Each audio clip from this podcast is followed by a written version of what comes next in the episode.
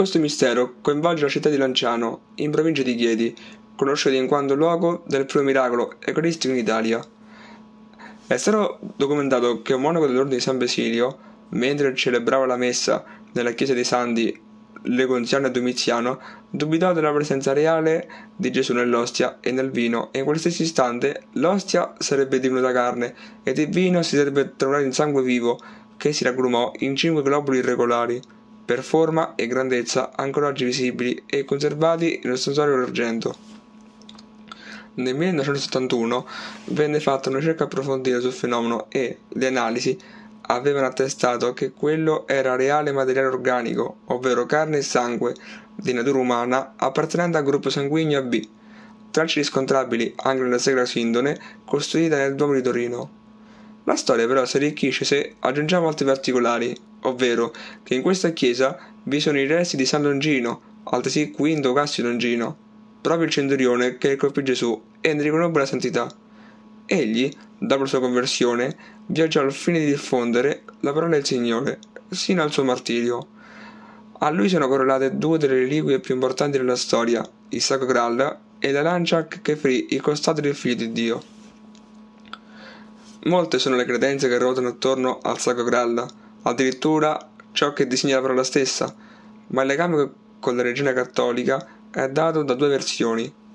Una lo associa al Sacro Catino, ovvero il recipiente utilizzato da, da Cristo durante l'ultima cena e recuperato da, dal condottiero della Repubblica di Genova, Guglielmo Embriaco, testa di maglia della Terra Santa, quando al, fie- al fianco di Goffredo Buglione contribuì in maniera decisiva alla caduta di Gerusalemme.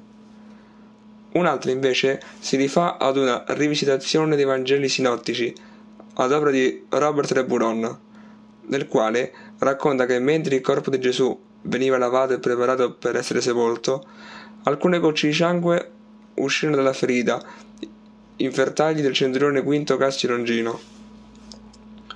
Altre leggende ruotano invece intorno all'arma, la più conosciuta è, cu- è quella dell'angelo del destino, il cui possessore avrebbe avuto le sorti del mondo nelle sue mani, nelle sue mani.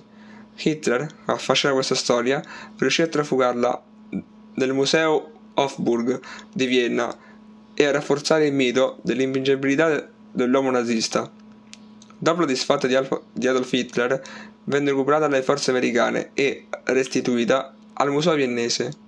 Tuttavia, è diffusa la voce popolare in base alla quale in territorio tedesco ungarico si è convinto che a Vienna vi è una copia ed originale sia in America, motivo per il quale essa è una grandissima potenza. Altro elemento interessante che unisce la città di Lanciano a queste mistiche reliquie è il suo simbolo araldico. Nello stemma infatti vi sono rappresentati una lancia che ferisce il sole, il sole sopra i tre colli. Strana coincidenza se lo associamo alle tre croci del martirio cristiano ed il sole che da sempre rappresenta l'Altissimo.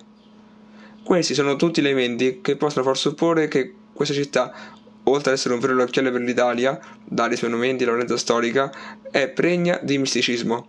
Ma non siete ancora convinti? Allora ecco un ultimo dettaglio.